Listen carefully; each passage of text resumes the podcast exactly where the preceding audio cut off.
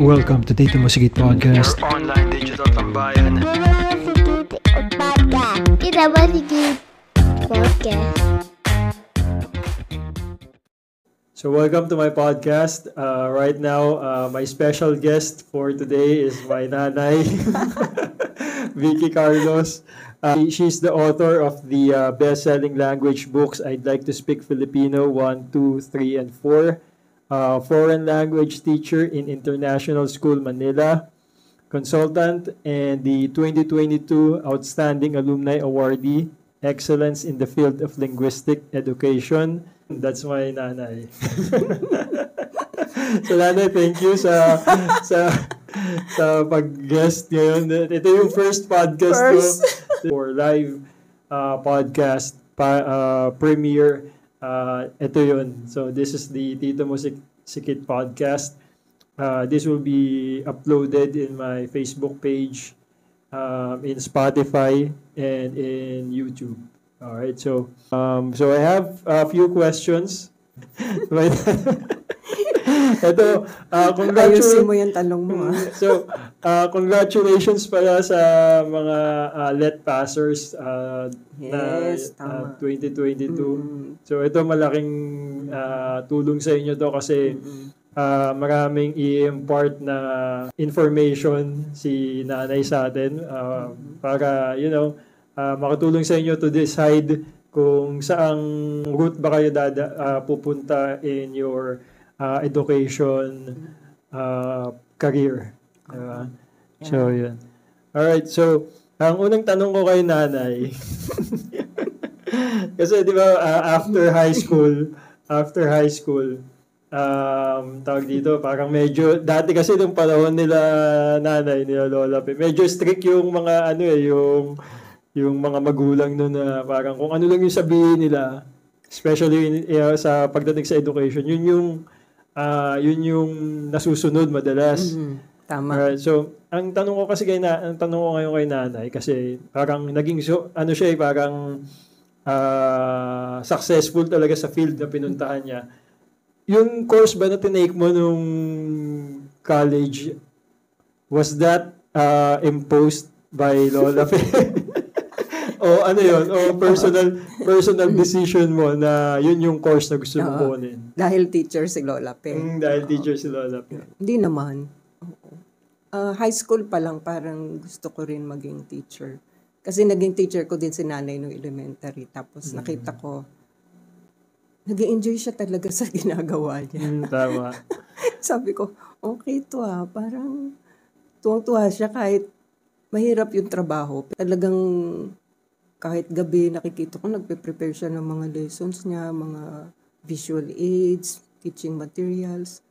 Sabi ko, siguro talagang yung dedication niya lumalabas dun sa itsura niya na masaya. Masaya siya sa ginagawa. Siguro magandang trabaho to. So in short, parang na-inspire ka ni Lola oo, Pe, no? Oo. Yeah.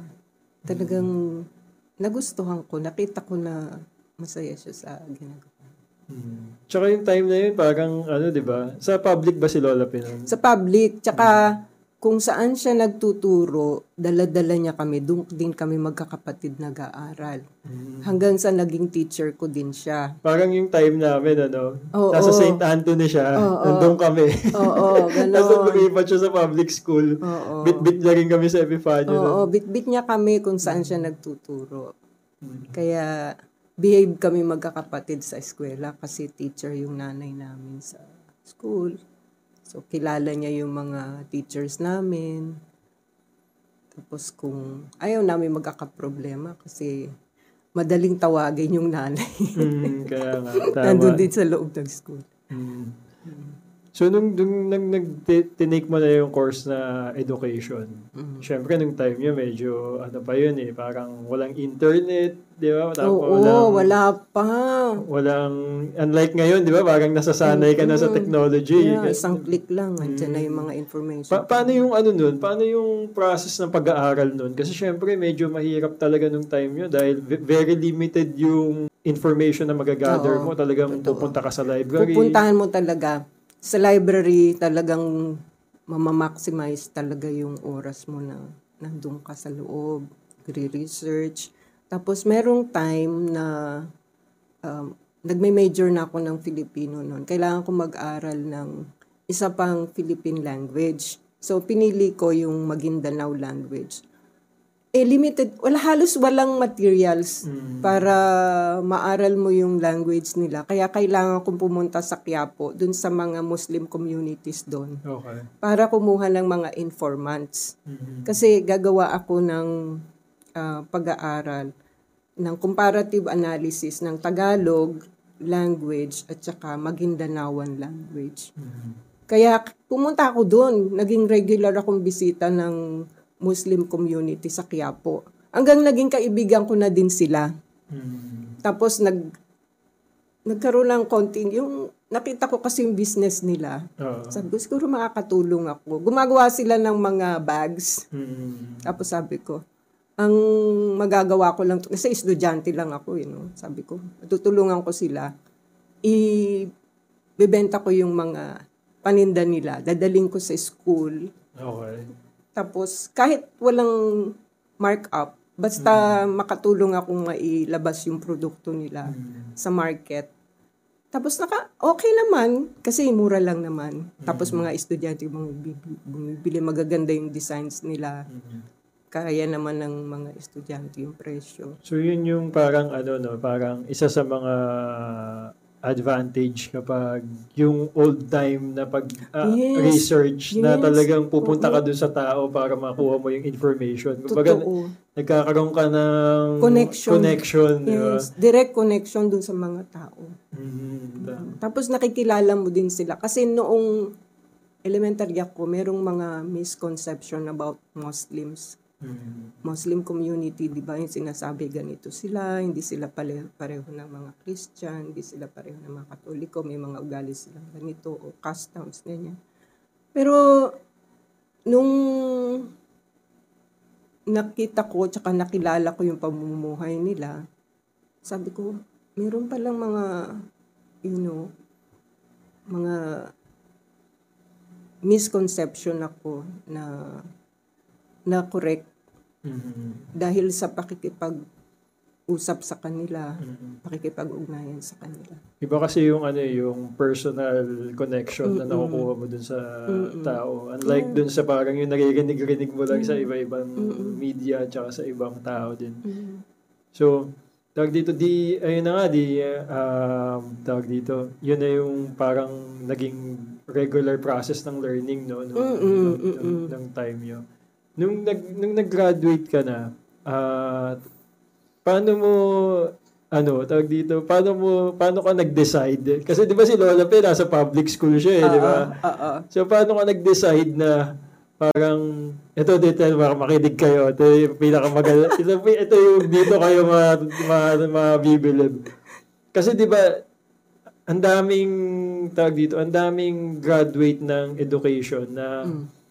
tawag dito, pumupunta, ang pinagpipilian lang nila, it's either they go to public school or private school. Oo, tama. Di ba? Mm-mm. Bakit ikaw, humiwalay ka dun sa grupo ng madaming, ano, tawag dito, syempre, parang, ikaw madadala ka minsan eh, parang Oo. gusto mo, parang, uy, doon na rin ako. Oo. Ba't ikaw humiwalay ka? Ah. Ano yung, ang lakas kasi ng loob mong gawin yun eh, parang, ba't dito ako, nag, ba't doon ka nagpunta Ah. sa ibang, ano, sa ibang Ah. daan? Actually, unintentional yon Kasi nung gumraduate ako 1985, medyo magulo yung political situation dito sa Pilipinas. Remember, 1986, nagkaroon ng EDSA Revolution. But 1985, one year prior to that, wala nang hiring ng mga public school teacher. Freeze ang hiring. Kasi nga ang gulo ng you know, government, walang pondo para sa mga bagong government employees. Pero, nag-take ako ng teacher's board. So, nakapasa naman ako sa kabutihang palad. Kaya lang, wala ngang hiring sa public ang akala ko all the while, pagkatapos ko gumraduate, magtuturo ako sa mga bata sa public school. Pero dahil stop nga yung hiring, nag-apply ako sa private. So, nag, nag, una ako nagturo sa St. Mary's Academy sa mga madre. Okay. Um, tapos, that time, uh, nag adjust din ako sa personal life ko kasi uh, nagsisimula na akong magpamilya, ganun. Sabi ko, parang hindi ito yung uh, gusto kong lifestyle. Hindi sunod, hindi naka-align dun sa uh, gusto kong schedule dahil paano kung magkaanak na ako, tapos ganun yung kahektik yung schedule ko. So, siguro subukan ko iba. So, umalis ako doon tapos nag-apply ako ng ibang trabaho. Tapos isang araw, actually nag-apply pa ako sa National Bookstore as sales lady. Imagine mo yun. Parang maano lang.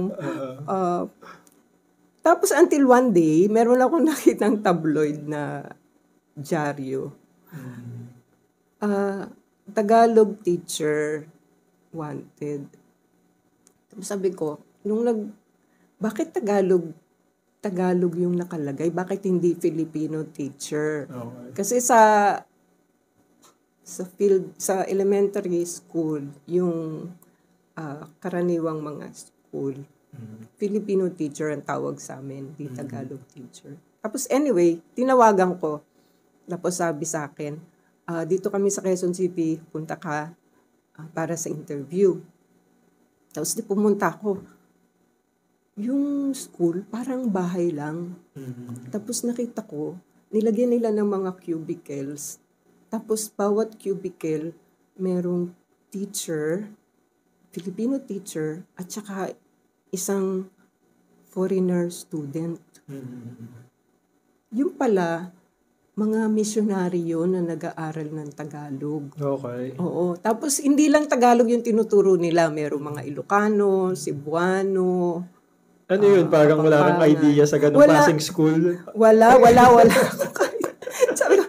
Sabi ko, ibang klase to, isa lang yung estudyante. Parang andali, di ba? Isa lang yung estudyante. Tapos parang yung teacher, nakafocus lang siya doon. Meron silang inaaral ko. Basic na basic. Halimbawa, yung ah, kumusta ka, anong pangalan mo, anong trabaho mo, saan ka nakatira, ganyan, anong ginagawa mo, ganyan.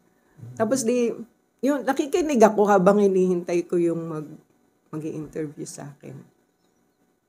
Tapos parang na, na-sense ko na, ah, ano to, language school Mm-hmm. para sa mga dayuhan. Okay. Tapos di, ayun na, tapos na yung interview sa akin. Sabi, bumalik daw ako para sa ah, pakitang turo, demo, demo teaching. So, nag-demo ako. Tapos, sabi nila, oh, simula ka lang ah, Monday next week. So, umpisa na ako. Ang una kong naging mga estudyante, tatlong madre na taga-Italia Mm-hmm. kababait. Ang babait. Tapos, very ano sila sa akin. Alam nila bago ako. Mm-hmm. So sila din nag-a-adjust din sila. Oo. Pero, nag enjoy ako. Tapos sabi ko, okay to ah. Gusto ko na yata to. Tapos di tumagal na ako ng mga isang taon. Tsaka, first encounter mo sa different nationality yun. Oo. eh, no? Oo. Yun yung pinakamarami na klasiko. Tatlo sila. Tapos yung mga ibang klasiko, isa-isa na lang. Mm. Oo. Yung iba galing um, Ireland, yung mga pare, Columban priest. Yan. Tapos nung after one year, nilipat na ako sa Makati branch nila. Ah, doon naman, medyo challenging yung mga klase ng estudyante kasi hindi na sila mga misyonero, mga diplomat na, businessmen, tapos yung iba galing sa international uh, agencies like United Nations, ICRC, Mm-hmm. ADB, mga ganyan. So mas ah, ano na yung mga estudyante, mas marami ng ah, klase. Pero enjoy pa din ako. Anong anong ano, uh, gaano kalaking adjustment yung ginawa mo nun? Kasi syempre pag pare tsaka sisters medyo Oo, medyo mabait, mabait talaga. Oo. Hindi naman, kasi pareho din naman yung trabahong gagawin mo, ituturo mo yung Tagalog language. Ganun. Pero, syempre, um, maano naman, ma, ma okay naman. Oo, hindi naman marami. Yun lang, mas nagustuhan ko din dun sa Makati kasi mas malapit sa bahay. Oo, mas okay. malapit dun sa tinitirhan ko. So, doon doon na nag-start yung journey mo sa parang international Yes, oo. yung ano yung Oo. tinuturuan mo for, for foreigner na foreign. Oo, lahat, lahat foreigner. Tsaka adult lahat. Mm. Mm, adult lahat. Yung sa St. Mary's, ano yun? Mga bata? Mga bata, high Ah, school. mm, High okay. school. Oo, second year. High school. Pero puro babae. Kasi, Okay. ano yun. Um, Anong pinagkaiba pag ganun? Pag, pag dito yung adult na yung tinuturuan mo tsaka yung parang, ano yung high school yun, di ba? Mm. Ah, mm, siguro mas nag-enjoy ako dun sa adult kasi hindi mo na sila kailangan disiplinahin o i-motivate. Professional na yung Oo, approach pagdating nila sa'yo, talagang Ready na sila. ready na sila, gusto nilang matuto, hindi mo na sila didisiplinahin. Yan. So pag, pag dun sa medyo bata, parang mabilis ka tatanda. Kasi yun, sasawayin mo pa. Di ba? Marami ka pag ituturo na discipline. Unlike dito, pag professional na yung tinuturuan mo. Oo. Ano na sila talagang... Tsaka talagang para silang sponge. Kung ano yung sabihin mo, sinusulat nila. Talagang nakikinggan nilang mabuti. Di sila nagsasayang Makikita ng mo oras. yung ano. result agad. Mm-mm. Di ba? So nag-start ka na dun sa ano, nag-start ka na dun sa ah, sa journey mo na pagtuturo sa mga foreigner, di ba? Oo. Sa ad, sa professionals. Um, tawag dito. Ano yung yung una, di ba mga taga-Italy yun? Mm-mm, Iba-iba. I- Italy. Tapos yung nalipat ka na sa Makati branch, iba-iba ng Oo. Oo. ah, nationality na yun. Anong, ano, tawag dito, syempre medyo ah, mahirap yun eh, yung cultural differences nila. Tapos ikaw, Filipino ka. Paano mo na na-handle yun? Anong klaseng mga challenges yung na, na nakita mo doon? Nung, Mm-mm. kasi syempre, yung Halimbawa, may nakikinig sa atin ngayon, tapos nakita nila parang gusto nila na napasukin yung gano'n na, na, na, ano, na, na career. Mm-mm. Ano yung, pa- paano yung, ano, paano nila, tag dito, anong tingin mong kailangan nilang i-ready sa sarili nila kapag Oo. ganun yung gusto nilang Oo. pasukin na career? Siguro, una, dapat kahit sino kaharap mo, may respect ka. Kahit taga saan yung, kahit saang lugar galing yung mga kausap mo, may respect. Tapos, naniniwala ako dun sa kasabihan na um, uh, respect differences and celebrate similarities. Oo. So kung meron meron siyempre pagkakaiba sa kultura, no, sa mga gawi, ganyan. Pero respetuhin mo 'yon. Oo. Kasi sa religion din, 'di ba, nung dati nagtut- nagtuturo ako sa Quezon City, mga missionary estudyante ko, iba-ibang religion yung mga estudyante. Respeto mo 'yon. Tama. Tapos, kung sa pagkakapareho naman, similarities, lahat naman ng tao, sa palagay ko, proud sila sa pinanggalingan nila, kahit saan pa sila galing. Kaya nga. Diba? Tapos, meron silang pagpapahalaga sa pamilya nila, mahal nila yung pamilya nila, yung trabaho nila, ganun. Pareho din, mga Pilipino naman, ganun din eh. Diba? Tapos siguro kasama na din dun yung nature ng mga Pilipino dahil Pilipino ako. Ah, gusto natin makipag-usap at saka masaya tayong ah, mag-entertain ng mga bisita. Tama. Di ba? tama. Yung mga dayuhan, bisita yan eh.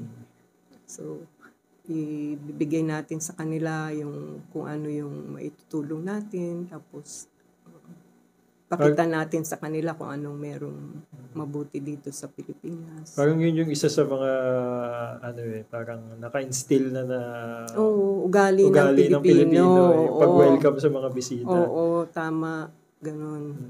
So parang ano pala yun ano, pag yung tawag dito, it's more than the profession kapag may nakakausap ka ng mga Oo. foreigner. It's it's um, parang welcoming na rin ano. Mm-mm. Na- Natural naman sa mga Pilipino yun. Very welcoming tayo. Hospitable. Ayan.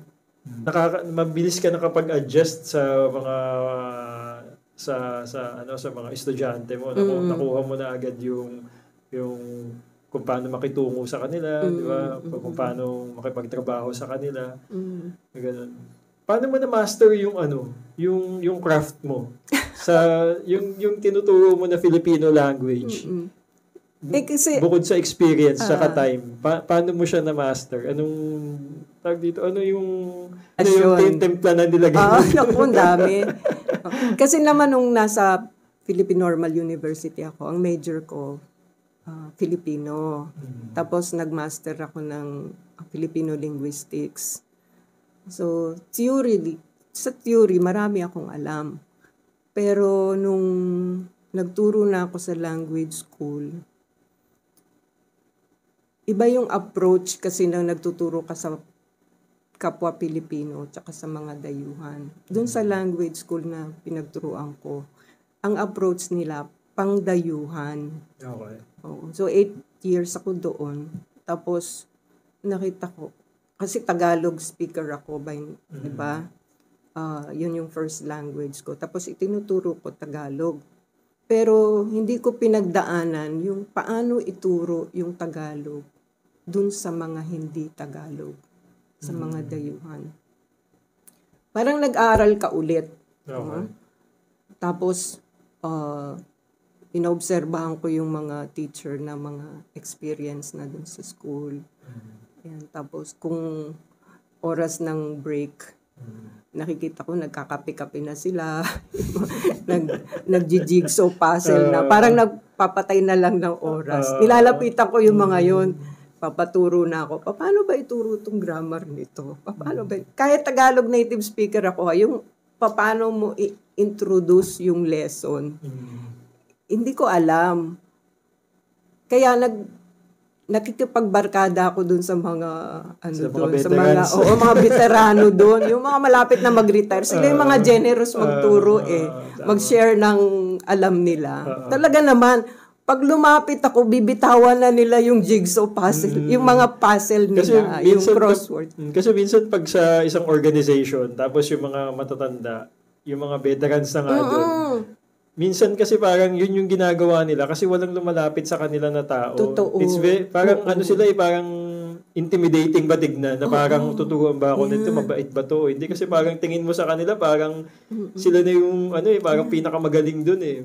Pero 'di ba, tawag dito kapag may gusto ka talagang matutunan, it takes courage, 'di ba, para lumapit dun sa mga ganong klaseng tao para magtanong sa kanila. Naghihintay lang sila ng magtatanong o magpapaturo. Kasi ngayon sa edad ko, ganun yung edad ng mga binarkada ko noon eh. Ngayon naghihintay din lang ako sino kaya ang interesadong sumunod sa yapak ko, no? Gusto mo nang i-share. Pag dumating ka na sa edad na ganito, gusto mo nang ibahagi yung nalalaman mo sa batang generation. Para may continuity Oo, ano. para may susunod. May susunod. Kasi parang ano rin yan eh, yung love mo dun sa sa culture tsaka dun sa subject na tinuturo mo. Kasi pag natapos na sa'yo, sino na Oo, ano na yun, ano na mangyayari, di ba? Ta- pati yung legacy mo kasama dun, mawawala na rin, hindi ka na rin ma... Tama. Nandun ka na sa stage na parang Oo. sino kaya yung Sino mga susunod susunod? ko to, Oo. ah, si magsusunod ng mga ginagawa ko.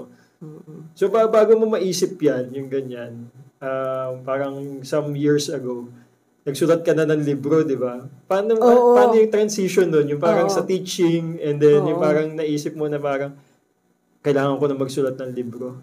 Mm. Kasi nung um, nagturo na ako sa German school, hindi naman ako full-time doon. Mhm. So, marami akong oras na ah, nagtuturo na ako sa labas, sa mga embassy. Ang talagang number one challenge, maghanap ng material sa pagtuturo ng Tagalog o ng Filipino sa mga hindi Filipino. Maraming libro para sa mga Pilipino bata, no? Elementary, high school. Pero para sa mga dayuhan, halos wala. Tsaka kapag nagpupunta ako sa ano, napansin ko rin, pag nagpupunta ako National Bookstore, ah, kadalasan ng mga libro dun, kahit hindi yung matuto ka mag-Filipino, kahit yung sa ibang language, Mm, halos lahat dictionary eh. tama. Walang tawag dito katulad ng libro na I'd like to speak Filipino na yung parang tuturuan ka makipag-usap talaga ng Oo, diretso sa mga Pilipino. Oo. Oo. Yun. So, sabi ko, kailangan gumawa ako ng material. Kasi gusto ko na talagang gawing profession to, career. Mhm. No, hanggang sa mag-retire ako, ito yung gusto kong gawin. Kaya kailangan establish ko na merong materials Mhm. para sa mga estudyante ko na magagamit Mhm. na nag-aaral ng Tagalog. Kaya nag-umpisa ako muna sa isa. Tapos, dahil nasa mga, nagtuturo na ako sa mga embassy noon. So, maganda naman yung pagtanggap ng mga estudyante ko. Bumili sila ng marami, pinarigalo nila doon sa mga staff nila na, na expat din. Anyway, so sabi ko, mukhang maganda to ah. So, tinuloy ko na. Sabi ko, umpisan ko naman grammar, yung blue book. Okay din, maganda rin yung reception doon. Yun, tuloy-tuloy na hanggang naging apat yung libro. Paano, paano nangyari na ano, na, kasi halos lahat ng nakakausap ko di- tungkol dito sa librong to. Tsaka ikaw din, sinabi mo rin sa akin, yung style ng pagturo dito sa book 1, 2, 3, and 4. Sa book 2 ka muna magsisimula. Ano yun? Plana, Tama. planado yun? O, Planado talaga yun. Planado yun. Kasi yung book one, compilation lang siya ng mga dialogues ng Okay. iba-ibang situation. Halimbawa, yung foreigner na pupunta sa restaurant, paano siya o-order, makikipag-usap sa waiter or waitress, di ba? Tapos pupunta siya sa palengke, paano siya bibili, paano siya magtatanong ng mga presyo, tapos magtanong ng direksyon, ganyan. So, para yun sa ano, parang memory work yun, memory materials. Kung mga, halimbawa, dayuhan na hindi naman magtatagal dito, gusto lang nilang matuto ng sa mga feeling expression sa Pilipino. Walang grammar dun eh. Walang grammar explanation. Meron lang dialogue, mga useful expressions. Tapos sa ilalim, merong mga patterned expressions na may memorizing lang niya, isa sa ulo niya. Tapos, yeah, pwede na siya makipag-usap sa mga Pilipino. Hindi niya kailangan aralin yung grammar. Para yun sa mga dayuhan na titigil dito as tourists. Okay. Oo, na hindi pangmatagalan. Mhm. Titigil dito. Pero sa mga expat na nagtatrabaho dito o mga nag-aaral, no? Um, gusto nilang matuto ng mas mas malalim na Okay. yung may grammar na, dun yung book 2. O Okay. yun yung aralin nila. Ngayon, ang ginagawa ko, pagka mga estudyante ko na expat, book 2, tapos integration ng grammar lesson, ginagamit ko yung book 1 dialogue. Mhm. Okay. Yun. Kaya marami estudyante ko sinabi nila, mas naiintindihan nila yung book 1 pagkatapos nila gamitin yung book 2. So, eh, alam nyo na, ha? Tawag dito, pag, pag teacher kayo, tapos gusto nyo gamitin yung libro ni nanay, sa book 2 kayo Oo. mag-start, hindi sa book 1. Okay. o kombinasyon, dapat magkasama yung dalawa. So, dapat isang bilihan na book 1 tsaka book 2. Combo, combo yan. Eh, Pati dun sa with CD, ang galing ni nanay eh. Mm-mm. Kasi tignan mo ha, nakadisplay yun sa bookstore. Tapos sabihin natin na may malikot yung kamay. 'di ba? Kukunin yung CD. CD lang ang gusto niya. Gusto niya lang ng audio. Tapos nat- tinanong ko si nanay, sabi ko, nanay, paano yun? Di, pag nakuha yun, di wala na. Sabi ko, sa, ano tayo, lugi tayo. Sabi nila, sagot sa akin ni nanay one time, sabi niya, walang kukuha nun kasi useless yung CD kapag wala yung, yung libro. Hindi pala yun yung saktong sinasabi dun sa CD. No, talagang, ano sila, ah, hindi pwedeng may isang mawala. Mm-mm. So, ganun yung ano, kaya, ang, ang galing na ito ni nanay eh, yung sa libro niyang 1 to 4, 2 ka muna mag start hindi sa 1. Tapos yung with CD, hindi pwedeng CD lang, kailangan may book talaga. Oo. Ayun. So, tag dito, naging successful na eh. Talagang, Mm. ang laki ng benta, ang, ang dami ng benta ng libro sa iba-ibang schools. Mm. Ah, Lahat ng international yung mga nagtututor ng Filipino, Yo, mga language schools. language. Lahat ng language schools. Oh, pa- pati- actually, di ba, Lasal kumukuha na rin Mm. ng, ng libro. Ateneo. Ateneo. Tapos tinignan ko pati sa mga embassy eh. May mga... Yeah, may sa mga library nila. Mm, Meron. Nagito, ano yun? Parang na- na-imagine mo ba yun? Nag magiging ganun ka? Kasi nakikita ko si nanay, ginagawa niya tong book one sa ibabaw ng ano, nung kabayo. Plantsahan. Nagplantsa- Kabayo. No? Plantsahan ng kabayo. Oo, dun, dun siya nagsusulat, doon ko siya nakikita. Ang na-imagine mo ba na ano, na tawag dito na magiging ganyan ka kalakas yung libro, tsaka yung tawag dito, yung pag-support ng foreign community sa, foreign and local teachers na dyan sa libro na Hindi. sinulat mo. Hindi talaga. Sobrang gulat. Sobrang gulat. Oo. Kasi nung ginagawa ko yung mga, actually 1 and 2, ginawa ko yan habang nagtuturo ako sa German school. Tapos, um, pumasok ako sa National Bookstore. Siyempre, National Bookstore, 360 branches nationwide. Nagumpisa ako NCR lang mag-supply. Tapos, ganda yung result. Unang buwan, maganda. Tapos, tumawag sila sa akin. Subukan ko daw mag-supply sa, ano, mga probinsya. Yun sa mga lugar na maraming dayuhan. Halimbawa, sa Boracay, sa Baguio, sa Tarlac, Subic, ganyan. So, sinubukan ko. Mas malaki yung benta dun sa labas ng NCR. So, tinuloy-tuloy na. Oo. Until na na-realize ko, sa dami ng demand ng trabaho sa publishing, kailangan ko nang tumigil magturo sa German school. Mm. Kaya nag-resign ako sa German school. Overwhelming yung trabaho sa publishing. Hindi ko na-realize na magiging baligtad, no? Kasi una, nagtuturo lang ako, teacher lang ako. Tapos pumasok ako sa publishing. Tapos na, naging mas malaki yung ah, demand ng trabaho sa publishing na kailangan kong talikuran yung teaching. Kaya kumbaga parang doon nag-start yung ano eh, no? yung parang from teacher, Mm-mm. naging businessman, naging businesswoman ka bigla. entrepreneur no? ka na. Oo, ganun. So, hindi ko rin akalain kasi hindi naman, wala namang negosyante sa pamilya. Mm. Ganun.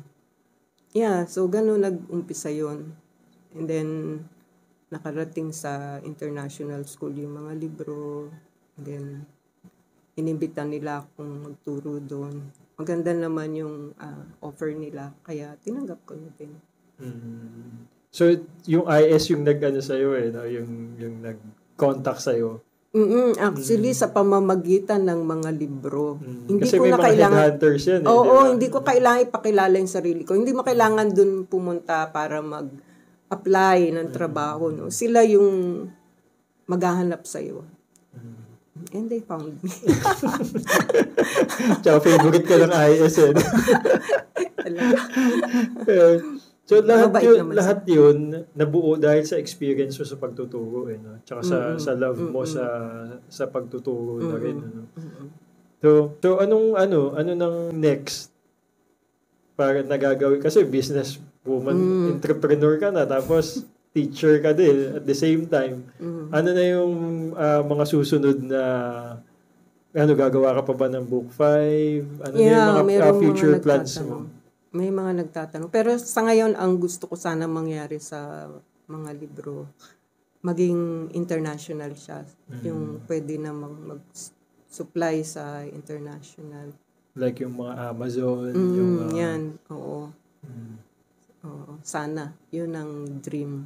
Ah, yun na. Um, ano yung the- ano na yung total na pag-usapan na natin lahat-lahat tungkol dun sa ah, college life mo, dun sa pag pag ano mo pag pili mo ng ng education na course, ah, dun sa teaching mo, Mm.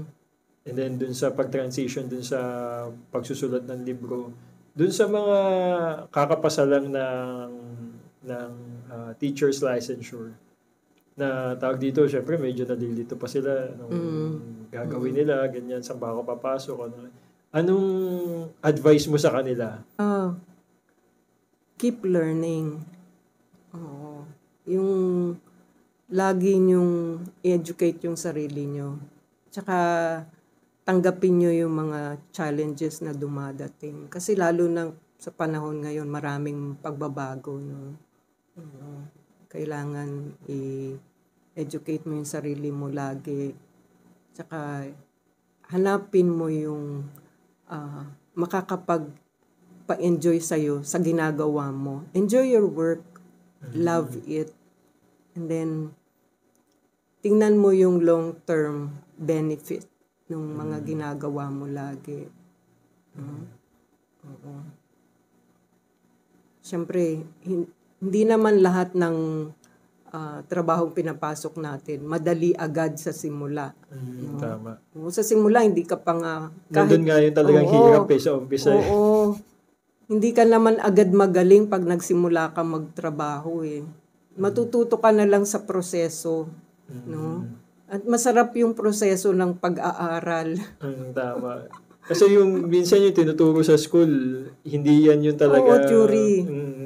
Mas Pag- maganda yung hands-on experience. eh. Pag nandun ka na sa field, dun mo na matututunan. Oo. Tapos, pag uh, natututo ka na, yan, subukan mo mag-create ng magagandang, you know, like materials. Malay mo, baka yung mga materials na ginagawa mo, pwede mo i-publish in the future. Tama, no? Oo. Kasi hindi mo Ganun lang minsan... naman eh. Oo, kung kapag hanggat hindi mo siya sinusubukan, hindi mo malalaman Oo. eh, no? Oo, dapat subukan mo. Mm. Kasi yung, tignan mo, yung, yung libro mo, kung hindi mo lang yan ginawa, hindi mo pala alam na ganun pa nakalakas yung Oo. magiging kalaki yung contribution niya sa Oo. sa ano mo, 'di ba, sa craft mo, 'di ba? Kasi halos lahat ng teachers yan na ginagamit eh, 'di ba? Nakakagulat talaga. Nakakagulat. Merong mga teachers galing New Zealand, no? Hanggang Russia nga meron, mga US. Kumbaga, ang- dami nang na-touch na buhay ng mga teachers. Kasi, bi- biruin mo, no?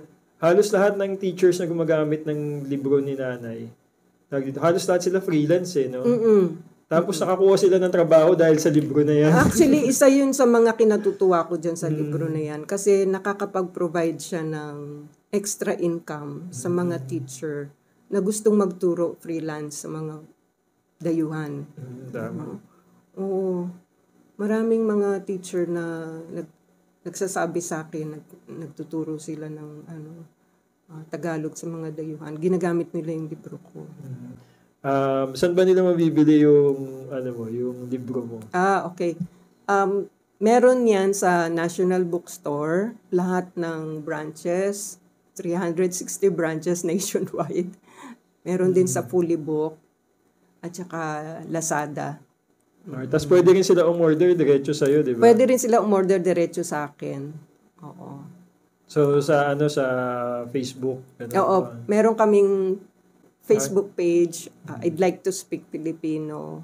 May discount pag doon kayo bumili.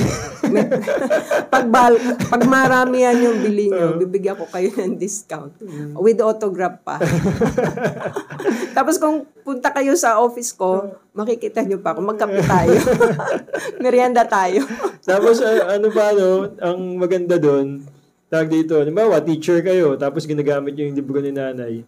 Tawag dito, ah, kung meron kayong mga hindi naiintindihan doon sa libro, Yes, oo. Pwede kayo kumonsulta. Email nyo lang ako o kaya ah, video chat tayo para pag-usapan natin kung ano yung part ng libro na gusto nyong maintindihan mabuti. Mm, So, i-message nyo lang si nanay dun sa uh, Facebook page na I'd like to speak Filipino. Filipino. So, siya yung sasagot dun. Mm, ako. Lagi kong chinecheck yon. Tsaka sinasagot ko lahat ng message doon. Mm, Tama, tama. So, yun. So, uh, thank you, nanay, sa pag, ano, sa akin, pag, pagpayag. Sobrang, sobrang busy nito. sobrang dami ginagawa ni nanay. Ginulat ko lang siya na sabi ko, nanay, ah, may podcast tayo. Okay lang. Ayun. Okay lang. Okay. So, nanay, thank you. So, ito mapapanood nyo sa ah, sa YouTube tsaka sa Facebook ah, page ko. And then, um, mapapakinggan nyo rin siya sa Spotify and Anchor channel ko din. So, yun. So, thank you sa pagnood. Ah, we hope na marami kaming na-import na ah, helpful information para sa inyo sa careers ng ah, mga future teachers natin. And um, sana na-inspire din, inspire din kayo sa messages na binigay ni nanay. So, yun lang yung uh, disca- discussion namin for today. Actually, mas marami pa dapat eh. Kaso, kailangan namin i-ano, Compress. i-limit and Oo. i-compress yung, yung time. Oo. So, yun. So, again, thank you for watching Ah. and for listening. Um, yun lang. Yeah, bye-bye. Ay, salamat sa pagsuporta niyo sa podcast ni Kit.